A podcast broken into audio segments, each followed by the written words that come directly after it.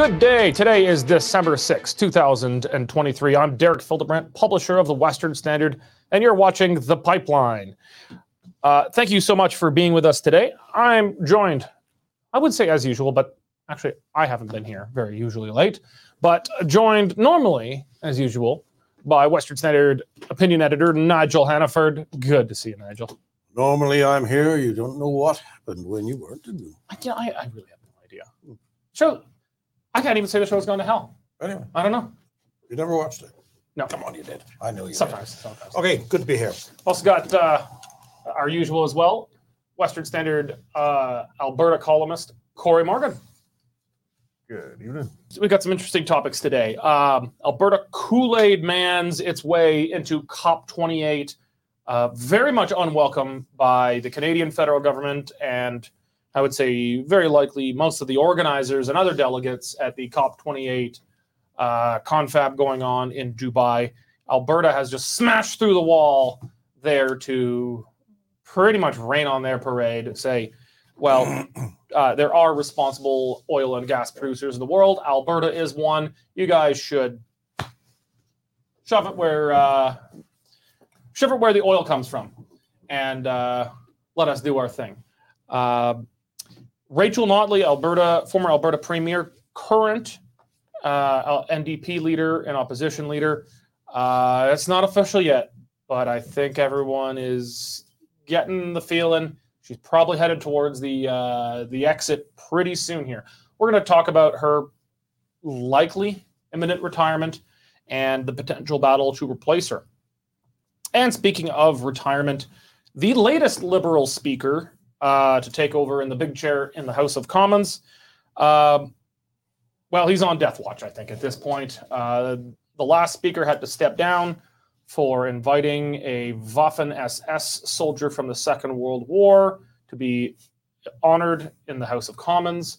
Um this speaker uh, engaging in partisan activity and things that is very much not allowed and is frowned upon for someone in the so-called nonpartisan role uh, faces the very real prospect of being essentially impeached in their position and uh, replaced. Uh, so we're going to talk about that. Before we get into it, though, oh, I just got to thank my favorite sponsor, the Canadian Shooting Sports Association.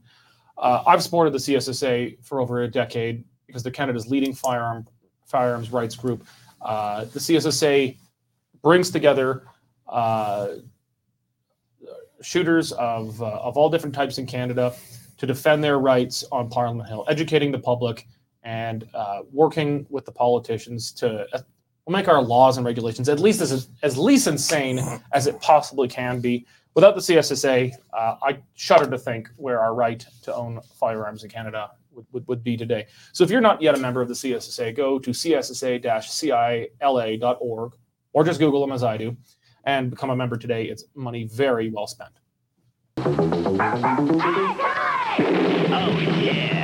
There was exclusive footage of Alberta Premier Danielle Smith entering the uh, COP28 confab in uh, in Dubai. Uh, I'm going to start. I'm going to start with. I'm starting with you today. I know. I know we're doing Nigel first, and then go back. I'm starting with you.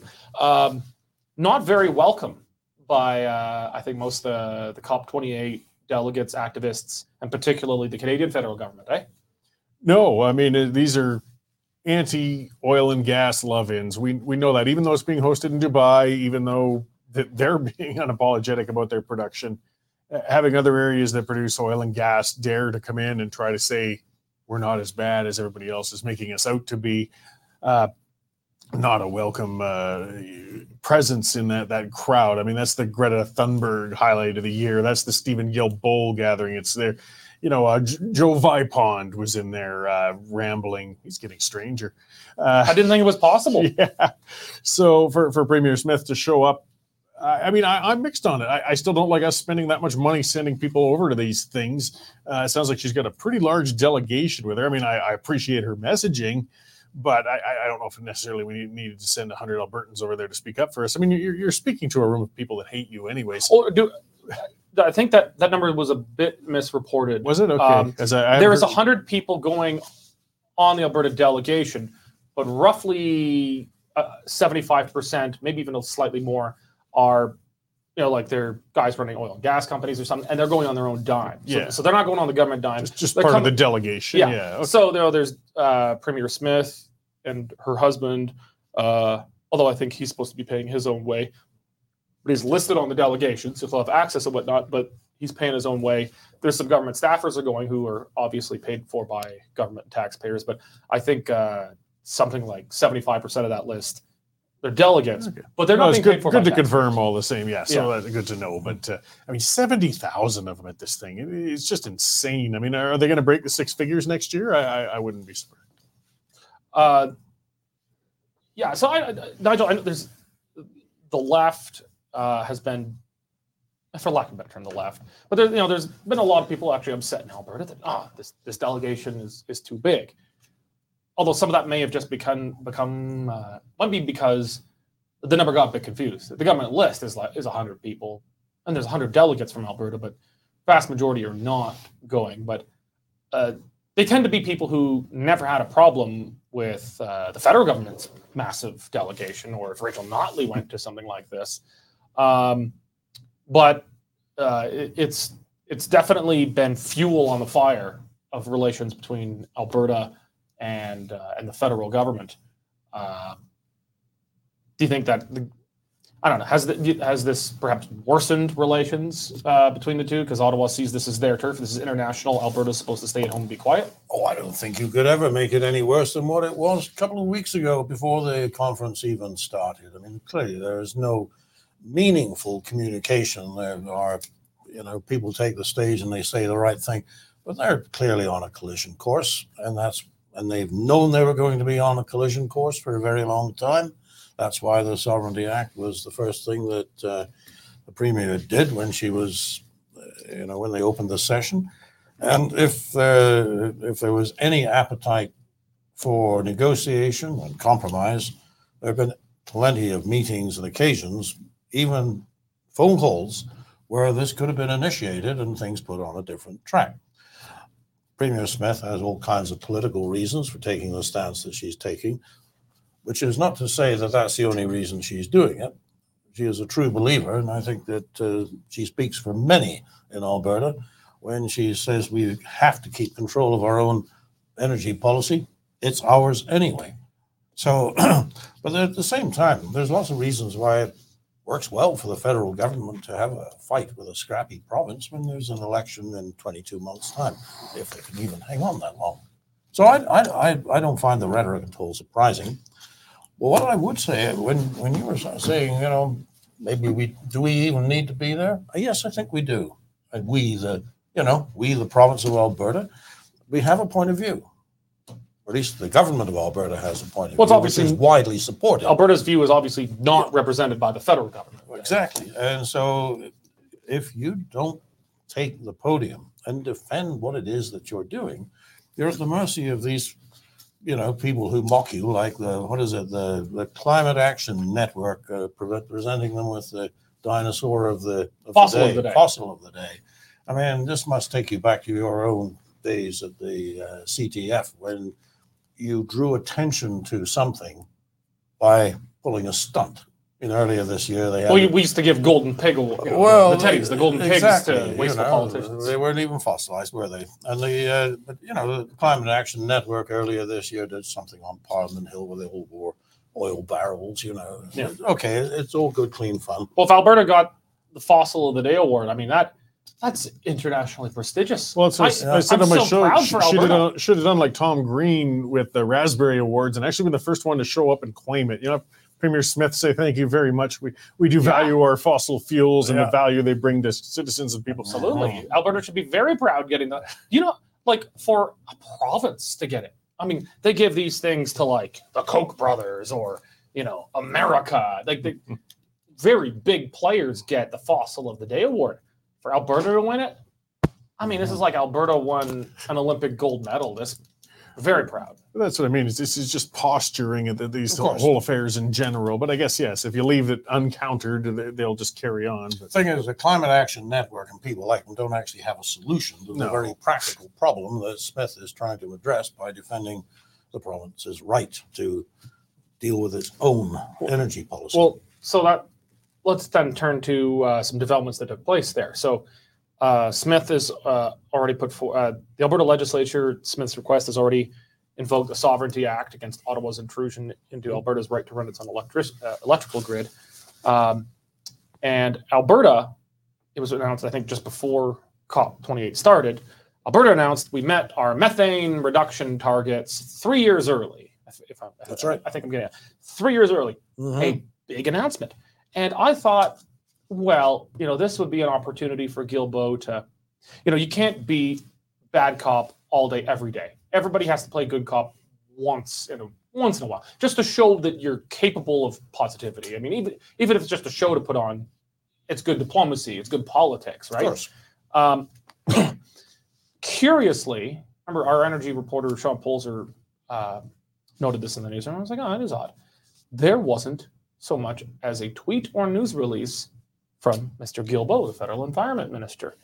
That like, well, he must be happy about this. This is this is a good thing, and it's something Alberta did and agreed to. And three years early, like I thought he'd be like good cop for a day, and then he'd go back to being himself. Nothing. Well, now we know why. He took the opportunity when he was in Dubai to announce Canada was going to slash methane uh, emissions even more.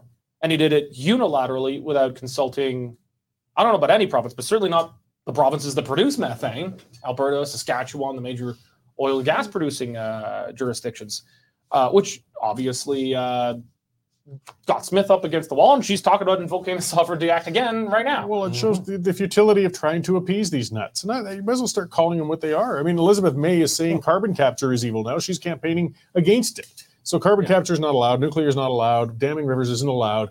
I, we're, we're running out of options. And and whenever we do actually comply, as I said, with the emissions reductions, they just move the goalposts. Mhm. Like at some point, we got to draw a line. So that's our line. We've had it with you guys. Yeah.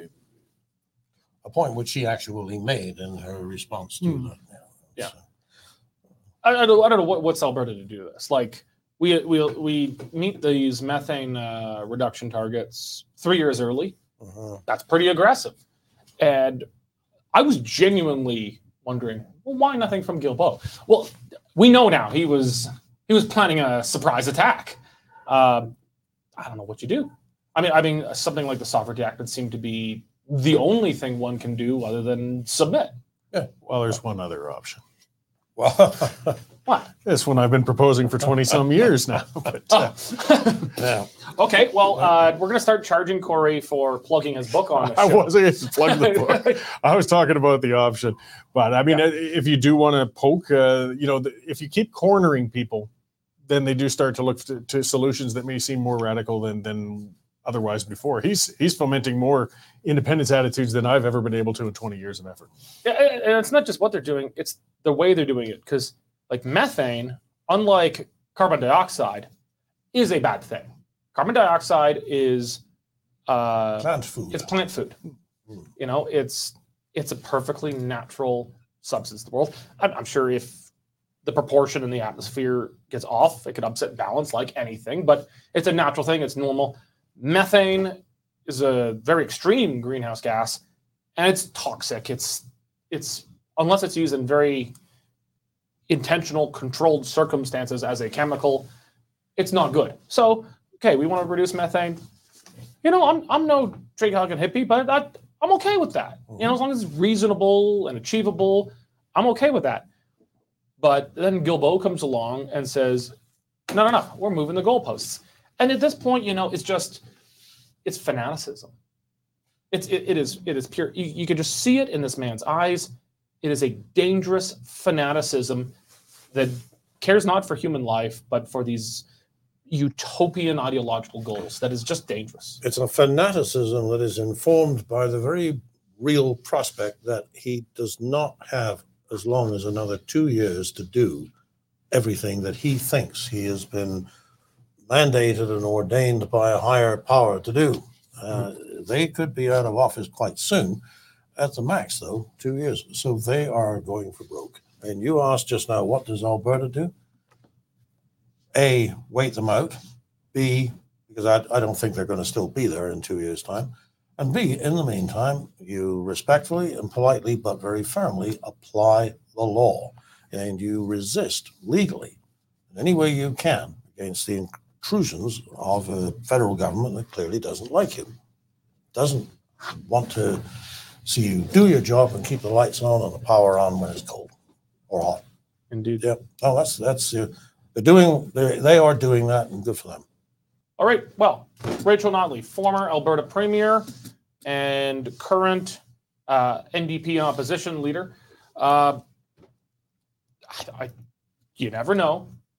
But maybe she'll give it a fourth kick at the can, but uh, appears likely to announce a retirement fairly soon. Uh, she has now she's run for premier in 2015, which she won. Uh, 2019, which she lost, and now 2023, which she lost. Mhm. So she's had three elections, which is a lot, even if you win them all. But when you've lost two out of the back three there, uh, I mean, it's pretty. It's very rare for a politician ever, uh, at least as a head of government, to run again for a second try uh, after they've lost, especially once they've already been in government, been the premier, been the prime minister. It's very rare in Canadian history. Uh, it is almost unheard of in modern Canadian political history. This kind of thing happened. I think the last time it happened federally, uh, uh, Pierre Trudeau did it, uh, and before him, uh, Mackenzie King, and then before him, Sir John. Macdonald. So three prime ministers in Canadian history, and going back pretty far. The most recent was Pierre Trudeau in 1980. So it's pretty rare. Um, so I, I- think it's highly unlikely that Notley would make a fourth kick at the can after losing two already and go for a third potential loss again. Mhm. Um, her reputation, though, despite losing two elections in a row, is still very strong with her party. Uh, she, she's beloved, but I think you know, talking with New Democrats when I'm in Edmonton, the belief is it's it's it's time to go. She's they love her, so they're not going to push her out violently. It's not going to be a Tom Mulcair kind of coup or a Jason Kenney coup. Uh, but it, it's time to go. Um, Nigel, uh, do you think it's likely Notley's going to retire and that we're going to see it soon? Yes, I do, for all the reasons that you just gave. Um, the problem for the party is that she is still really about the best they've got. I was just going looking through the, you know, the list of sitting MLAs, which is the first place you would look for a for a new leader, Mhm. and I see a couple. I mean, there's David Eggen. Uh, he actually ran for the leadership before, lost to her. Uh, he's actually the the sort of man you could sit down and have a drink with and, and not come away feeling like you'd been in a place you shouldn't. Uh, Joe Ceci, we know him very well down here in Calgary. You, you know, David Eggen uh, actually tried to help me not get beaten up by a union mob once. Well, I rest my case. I, I, but I didn't take his fact, advice. I, I- went in and deliberately incited them, and they did attack me. Yeah. But he warned me not to do it. Well, so I, I would have to say then, Derek, you owe him a drink. And what a good job. He's the sort of guy you should be able to sit down and have a drink. The mob with. did attack me, but I did Yeah. precisely the opposite of what he told me to do. All right. Largely because he told me not to incite them. So look, that having having named those two individuals, you very quickly run out of patience with the rest for a whole variety of reasons. And I'm I'm sort of thinking to myself, the NDP, there is a move to rebrand the party because it's certainly the common perception that they're joined at the hip with the federal party, and nobody likes the federal party that's keeping uh, the liberals in power. So I'm sure that hurt them badly in, in the last election. So if they're going to, but I, you know, it's not a new name that the NDP needs.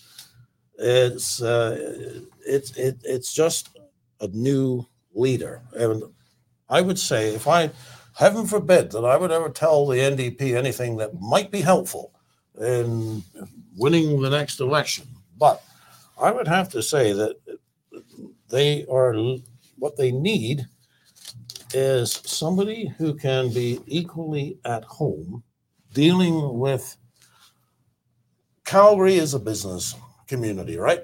So you need somebody who, by the, their dress and appearance and rhetoric and the language they use, doesn't just make people listen politely and then wish them well as they leave. Somebody you can actually engage with. And they still got to be able to deal with the union mob up in, in Edmonton. So you need that, and you need somebody who can be outward looking, unpleasant, and actually grow the the party. And I'm not sure that that person is presently serving in the legislature. So they're going to have to look outside.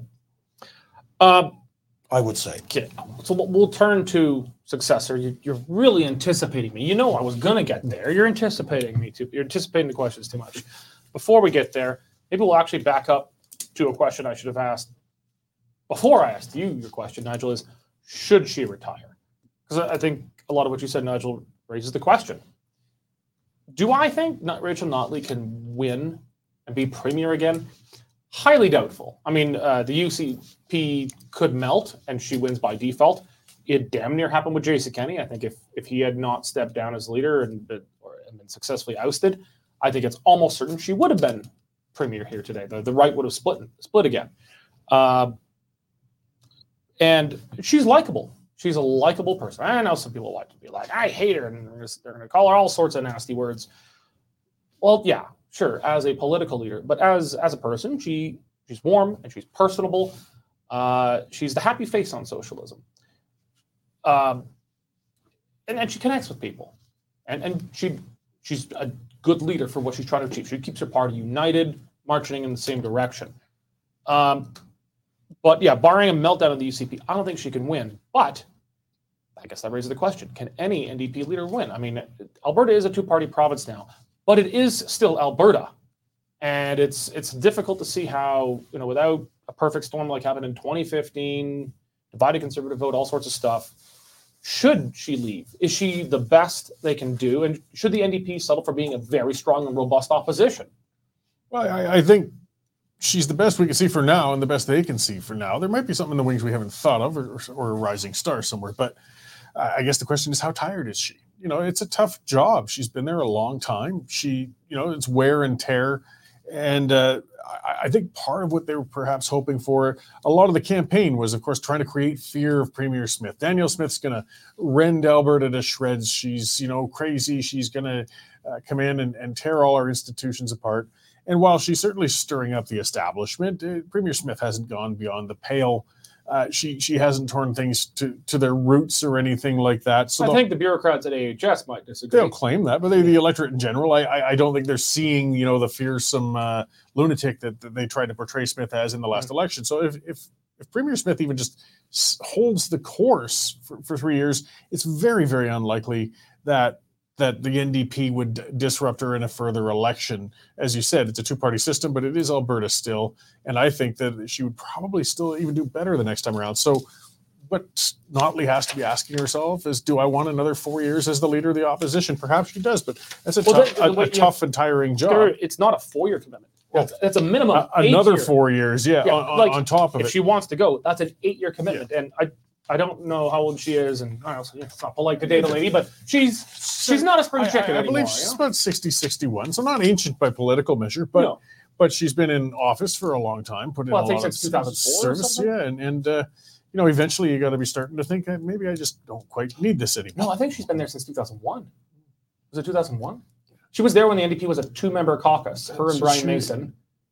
Oh yeah, no, no, 2004. Okay, I think- that's still 19 years. That, that, that's a pretty long Mhm. stretch of uh, uh, of time in in the legislature. So uh, Yeah. I, I could just uh, I, it's up to her. You know that that really is where it's sitting right now. As you said, the NDP aren't at a point of wanting to tear her out or anything. Uh, some might be saying perhaps it's time, but it, it's fully uh, up to Rachel Notley to decide if she's had enough yet or not. Well, let's let's talk about her uh, her potential successor here. Um, so, you know, I think one of the problems uh, every time you have an internal leadership struggle, like you're trying to throw throw uh, overthrow a leader, those defending the incumbent leader always say, "Ah, who could possibly take over?" They said that about Jason Kenney. They said that about Alison Redford. They said that about Ed Stelmach. They said that about Jean Chrétien. Well, they didn't say about Jean Chrétien because it was clear that it was that was a leader-driven coup. So yeah, Paul Martin. But uh, anytime there's been a leadership struggle, uh, they said about Patrick Brown in Ontario. Uh, they said it about Andrew Scheer. They said it about Erin O'Toole. They said it about Stephen Harper. It- Somebody will surface. You, you There's- open up. The field. these are good jobs. They pay a decent money. They come with prestige. They're I get like they're a pain in the ass, but they they're fun. You get to make a difference theoretically. There's always no shortage of ambitious politicians to take the job in most cases. We did have problem finding a Wildrose leader after the giant floor crossing in 2014. That's because it was a shitty job to take. Well, yeah, you're, you're taking a, a sort of like post Mulroney to a Yeah. poison chalice. I think was the Yeah. term with the book. You know, it- Yeah. So, uh, but in the vast majority of cases, especially so, taking over as leader of the opposition of a very large party, you know, that's been in government, they're gonna have no problem. So, I, I don't like that argument because it's said by people in every, every every time you're getting a new leader. So, no good. So, uh, I guess we'll, we'll talk about the main uh, the main options on offer. Uh, so, Sarah Hoffman, still a key, key player in the NDP. For, uh, she was the health minister under Notley and the deputy premier. Um, by NDP standards, fairly competent. Um, she might play a New Democrat on TV, but actually a very lovely person in person. Um, you know, uh, I, th- I don't think a lot of people talk about her this way on the right side, but Shannon Phillips, I think, actually would be a good choice for the NDP to consider. Uh, pretty well spoken. When she can keep, she gets a little yelly sometimes because she's very passionate, but uh, passion's good. Uh, smart. Uh, she comes from kind of the green left part of that party, and you know the NDP is it's very tribal. You know, conservatives. You, you- if there's a conservative leadership, you know Danielle Smith can come in. She wasn't a party activist there. She was just radio, and she she can Kool Aid man her way in. Or you know Trump.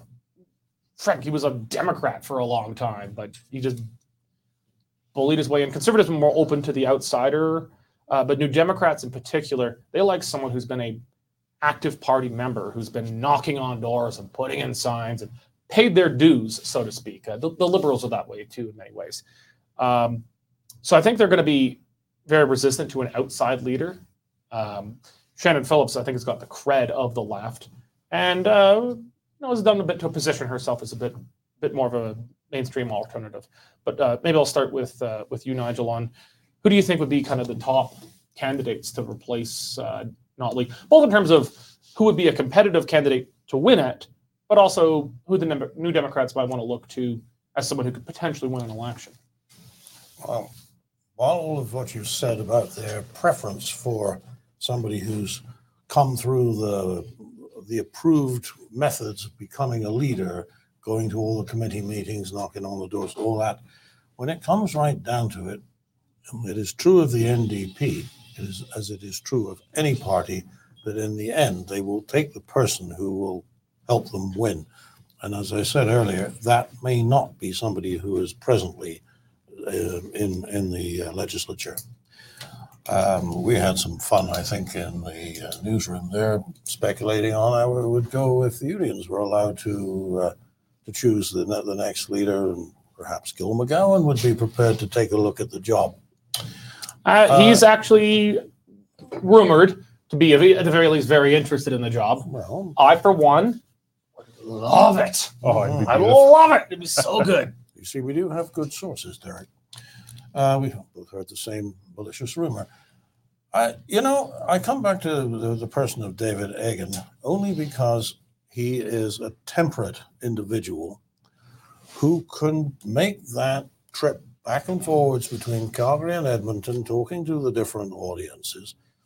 I am not saying that I have any strong points of agreement with him. Certainly, in his time as education minister, I was arguing strongly against some of the things that he was doing.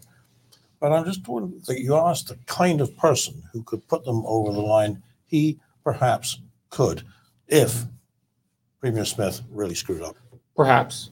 That being said, I get the impression from him that his heart's not in it. Like, by the way, I wasn't feel- serious about Gil McGowan. No. but uh, I did David Eggen. I don't know. Uh, he's actually a very nice guy, but uh, I don't think he's got the fire in the belly for it anymore. I mean, he's he's been there a long time. He was uh, he was one of the four members of the NDP caucus before they won in 2014. Sorry, 2015. He's been there quite a while now. Notley's kind of got him on the back benches. Uh, I don't think his I don't think he's got the fire in the belly for it. But uh, uh, who would be your top candidates to, to replace Notley? I- I think probably, as you said, maybe Shannon Phillips. Uh, so Rumor is she is not as well. But Yeah. again, these are just. Who knows? I mean, I'm throwing it. You know, we could have Max Fawcett or Janis Irwin jumping into the uh, mix there as well. Max needs a job. Uh, Janis Irwin would be. But- that's top shelf crazy. but most of what we see with people coming in are I'm seeing more leaders of the opposition. I'm not seeing somebody who at least at this and things change when a race comes in. Sometimes a person is in the wings. You never realize they had that fire going. But I, I'm just seeing more people who will serve perhaps diligently as a leader of a socialist leaning party, uh, but won't take them over that line of becoming premier. They, they I think they will have to either learn to reach outside of their own circles as, as they're disinclined to do, or that there's really got to be a rising star hiding in there that I just can't see right now. See, the thing is, after I'm going to make the assumption that Premier Smith aces this, and in Hmm. four years' time is looking very strong. You really don't want anybody coming off the back benches who is going to scare people. So, who could they run that wouldn't just make people instinctively back away from the TV screen or the computer screen? You know, for, me, if I'm the NDP, my ideal candidate is someone from Calgary, someone who's got some business cred, uh, and you know can't be uh, painted with a brush of far left activism and something like that.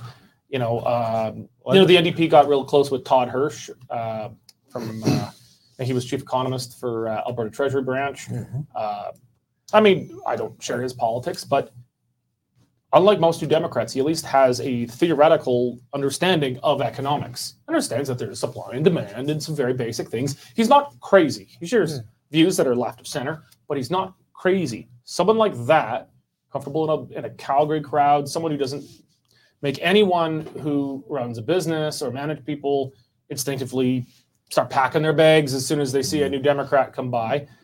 That would be good. But I, I'm not sure New Democrats would go for it. For, from what I said before, does this person have long-term credit in the hmm, party? Well, The, the NDP do not. They see those people as parachute candidates. They want someone who started as a private before they become a general. it's similar to Nenshi.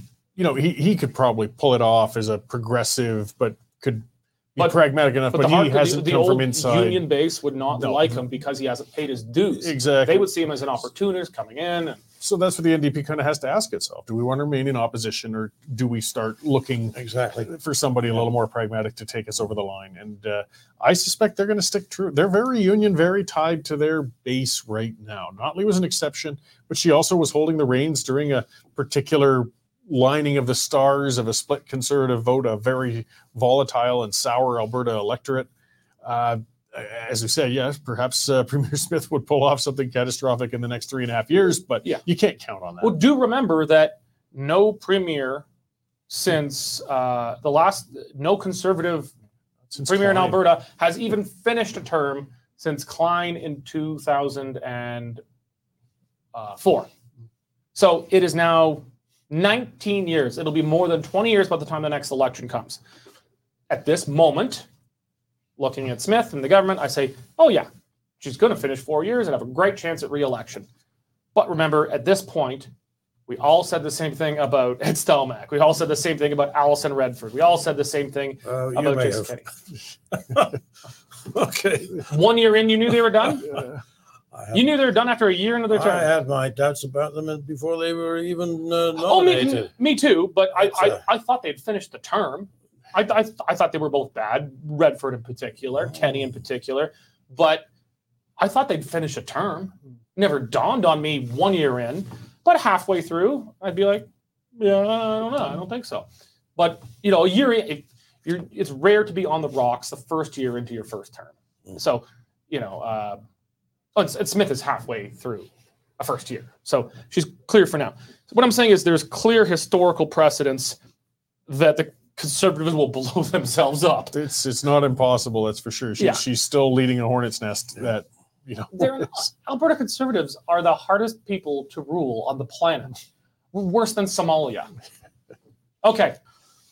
All right. Well, you know, discussing this in the newsroom today, um, we considered setting up a cabbage with a 24 hour live camera, asking, can this cabbage last longer than the liberals latest liberal speaker. So uh, I don't even know this guy's name. He's uh, the new speaker. Greg Fergus. Greg Fergus, yeah. Uh, he's the new speaker in the House of Commons, uh, liberal speaker, because the last guy lost his job when he invited a soldier from the Waffen SS who fought in the Ukrainian Legion uh, to stand and be honored and recognized in the House of Commons. Uh, I mean, he, he paid a significant price. I imagine the price was a lot less than if he had been a conservative. They probably would have said, well, the, the conservative was practically fighting for the SS themselves. But nonetheless, he, he took an inevitable fall for what happened there. Uh, also, it was a necessity of protecting Trudeau. Someone had to take the fall. Uh, so this guy comes in. He's been here just a couple of months and now in really, really hot water. Now, most MPs, uh, every MP in the House of Commons, except for one, is allowed to and is expected to engage in partisan activity, party conventions, partisan speeches, partisan fundraising, all of these things. But there is one man or woman in the House of Commons who is not supposed to be doing this thing by convention, and that is the speaker, because their role is, no matter how they're elected, is to be the impartial and nonpartisan enforcer of the rules to make sure that Parliament functions fairly and evenly, regardless of party, theoretically at least. Uh, but uh, this Fergus guy gave uh, a speech for a Liberal Party convention or whatnot. Uh, that was very partisan. Now that Well, it was a video tribute honoring the outgoing interim Ontario Liberal. ah, leader. yes, yes, that was it. Okay, so but there he was in Yeah. his robes. And he was Well, wearing the regalia of the yes, role too. It, it would have been very taboo if he had done it. Period. But he then he did it in his speaker's robes and regalia. And I don't know. It's like the difference between King Charles giving a political speech on global warming, and then King Charles giving uh, so bad enough, and then King Charles giving a political speech on global warming, warming, wearing his crown and holding the scepter, sitting on the throne of England, wearing the weird tiger uh, thingy on him. I think it just accentuates how inappropriate it is for Ah. someone who's in a strictly nonpartisan office to be doing this. So I, I didn't mean to be bashing the king here, but uh, Well, he did go. He did go and make the make the speech. Made a total ass of was Sort uh, of, um, Yeah, I- sitting I- there looking at the screen, and I just- gave I gave your king one toast. Never again. That, I gave him I gave him his one chance. He screwed it up. Yep. Anyway, uh, back to speaker here. This speaker totally bungled it. It would have been very inappropriate for him to do it. Period. But then he but he did it in his speaker's robes and regalia, totally out of line. Created a big kerfuffle uh, with the opposition. The op- because the opposition because he's voted as a liberal they now say, well, you've broken even the appearance of your nonpartisanship. You got to go.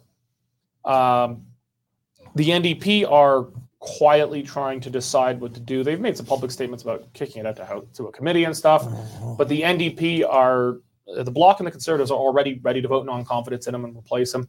The NDP are kind of waiting. Uh, and remember, the it's a minority government, so the opposition parties could remove them. And word I'm getting from Ottawa is the Liberals are backing their guy, but not to the wall. They're not going to die on this hill. The Liberals know he screwed up badly. And the Liberals aren't on very solid grounds with their speakers right now. The last guy resigned for something to do with World War II. So, uh, Nigel, uh, the guy screwed up. I think he knows he screwed up. He apologized. And he is a new speaker, to be fair. Uh, does this guy deserve another chance? Or oh, and then he took off to Washington as the whole thing blew up on a junket. Well, I was actually That- going that to com- mention that. That compounded it pretty badly. Well, not it's not even that it compounded. I think that when he knowingly went to go and do that, that you know, well, I'm going to be done anyway. I want to do this for whatever reason. I want to do it as an old friend, so I'm going to go down there and talk about my days as a young liberal. And when I get back, I may have a job, and I may not. We'll see. But you know, it's. Uh, I, I I think he'd al- already given up. So my strong expectation is that we will see the see Mr. Fergus resign or get booted out here quite quite shortly. You know, ideally, the speaker would not say or do anything to call attention to themselves. It's just not their job. Um, it's not their office. They they bring Parliament into dis- disrepute as when they do these kinds of things. So any news, any speaker, the next speaker needs to know when to leave the ceremonial robes in the closet and uh, maybe decline, maybe just say no to some of the attractive op- offers that will undoubtedly come his way. And if for no other reason than this, if parliamentary procedure and tradition is not enough, the Speaker in Canada has a most excellent official residence to live in And you know what the best part of that place is? and a wine cellar to go with it. no, that's not it. Well, It's the Scotch Library. well, there's that. They have a Scotch Library. yeah. So There's only one reason I want to be speaker. that that must have been a very awkward uh, uh, conversation when the last speaker departed, having to explain to the family, "Well, we're going to have to move out of this and back into the two-bedroom apartment." You know, whatever they have. Look, uh, it's a shame. Uh, people do silly things, and so they have to pay the consequences. I don't think he meant any harm, but you don't do that sort of thing. You know, if I was the speaker and I and I think I'm going to get the axe, I go to that Scotch library and lock myself in there until they send a sergeant of arms to peel me out. I mean, get your money's worth.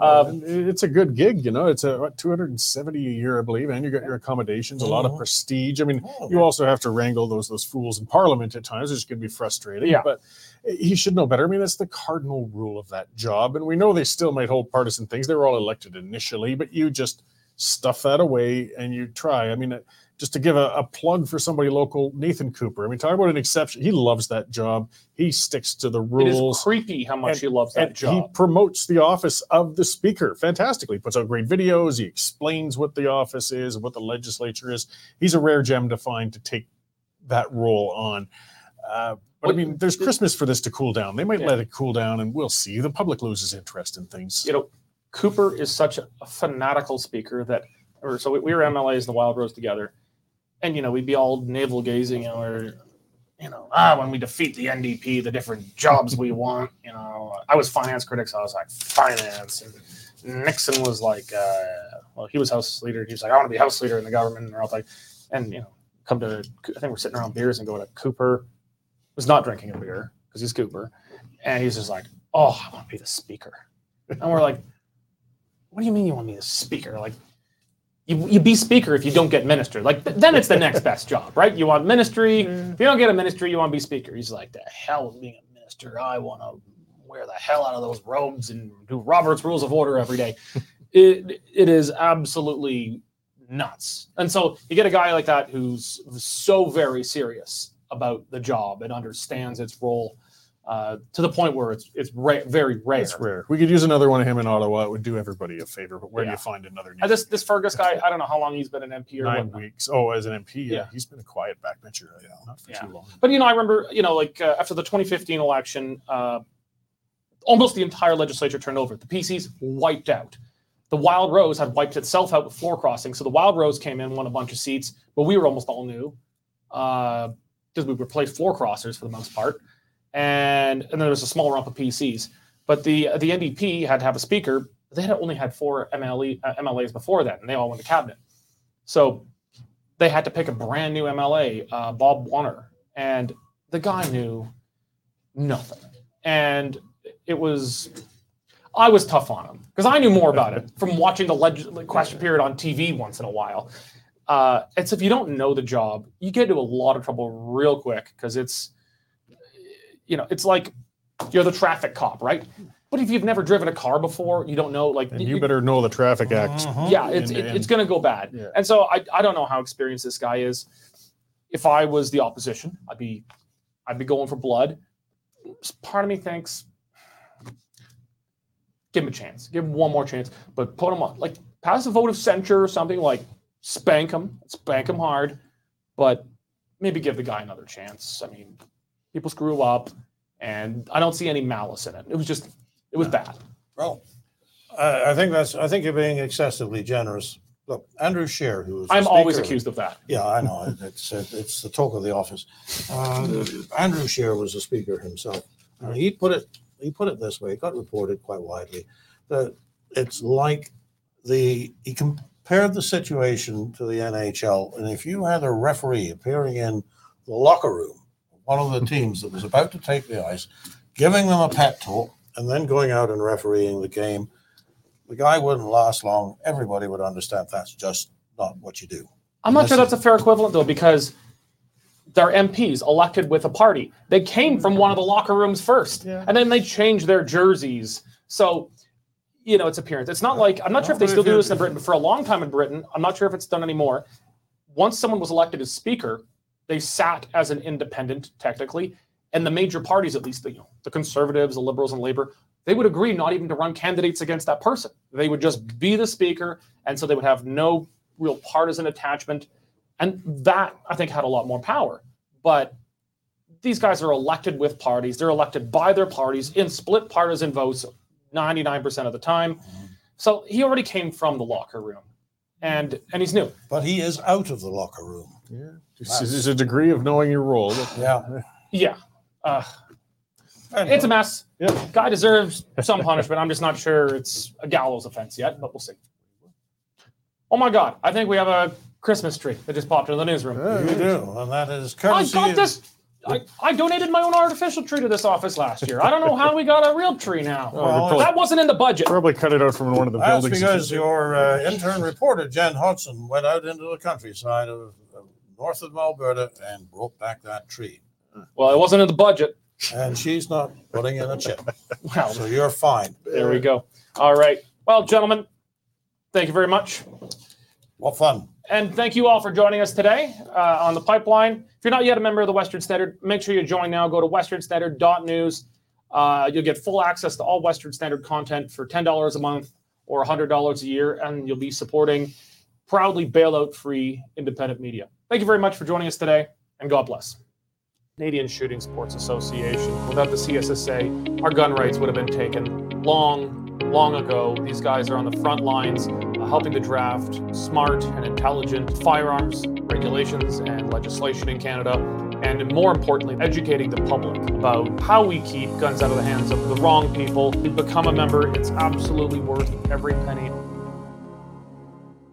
You can become a Western Standard member for just $10 a month or $99 a year for unlimited access